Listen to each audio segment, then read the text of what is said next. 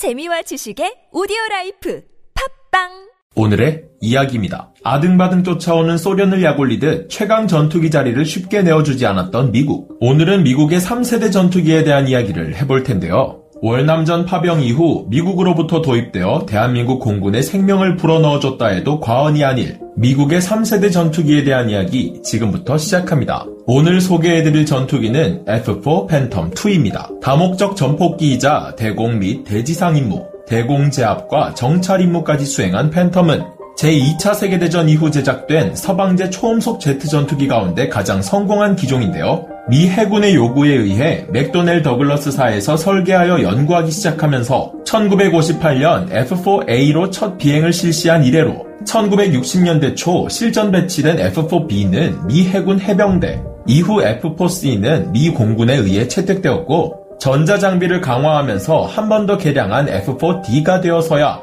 팬텀은 세상에 이름을 떨칠 준비를 마쳤습니다. 압도적인 파워, 탑재량, 기동성을 자랑하며 전천후의 역할을 한 팬텀. 그러나 팬텀의 초기형은 지금 생각해보면 다소 어이없는 설계를 보여주기도 했습니다. 바로 기총이 내장되어 있지 않았다는 것인데요. 물론 그 당시엔 미사일 만능주의가 세계에 팽배하던 때라 요격기들은 대개 기총을 장비하지 않고 미사일로만 싸우도록 설계가 되었기에 이런 난감한 기종이 탄생하였다고 합니다. 일례로 당시 미그기와 비교해 성능이 밀렸던 F4는 추력과 roll이 빠르다는 장점은 있었지만 기총이 없다는 것은 그 장점 역시 단점으로 만들어버렸는데요. 적의 꽁무니를 잡고 미사일을 쏘려 해도 최소 사정거리보다 더 가깝게 붙어버리면 격추하고 싶어도 못할 뿐더러 갑자기 적기가 따라붙는 상황이 발생하면 이에 대한 마땅한 대처법이 하나도 없었기에 F4 조종사는 대량 난감할 수밖에 없었다고 합니다. 결국 기총 없이 미사일, 유도탄으로만 무장되어 있던 팬텀의 초기형은 베트남전 도중 기총은 필요하다라는 의견을 받아들여 외장형 20mm 건포드가 개발된 후에야 후기형을 통해 발칸포를 내장하게 되었는데요.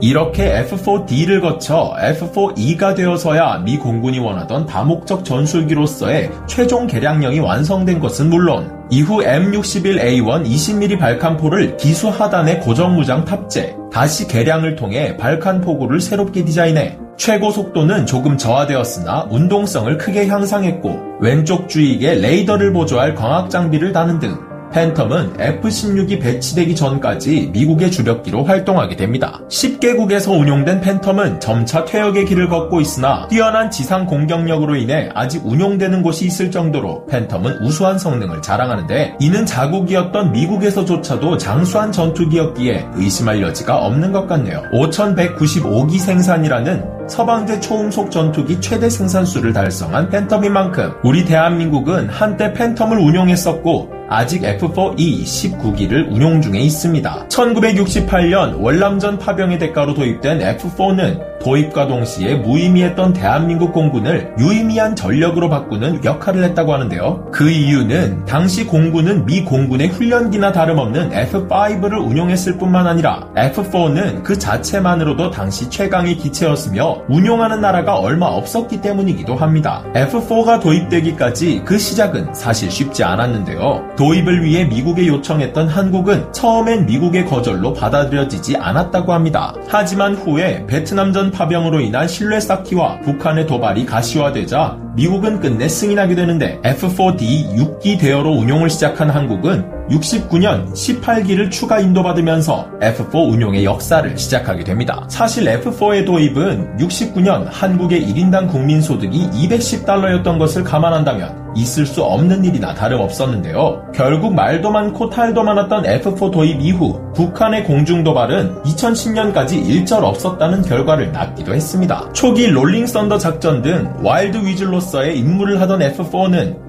미그기를 상대로 싸움을 하는데 고전을 면하긴 어려웠지만 후에는 이 F4의 장점을 활용한 공중 전투 기동 등이 개발돼 라인베커 작전 등에서 미그기를 크게 타파하는 성과를 보이기도 했는데요. 결국 F4 팬텀 2는 이어지는 제3차 중동전쟁, 제4차 중동전쟁, 걸프전 등에서 활약을 보이면서 미국이보다 떨어진다는 평가를 만회할 수 있었다고 합니다. 60년대에서 70년대라면 북한이 기고만장했을 시기였을 것 같은데 그 시기에 공중도발이 없었다? 팬텀이 무서웠긴 무서웠나 보네요. 다음 미국의 3세대 전투기는 과연 어떤 전투기가 등장하게 될지 짐작되시나요? 오늘의 이야기 마치겠습니다.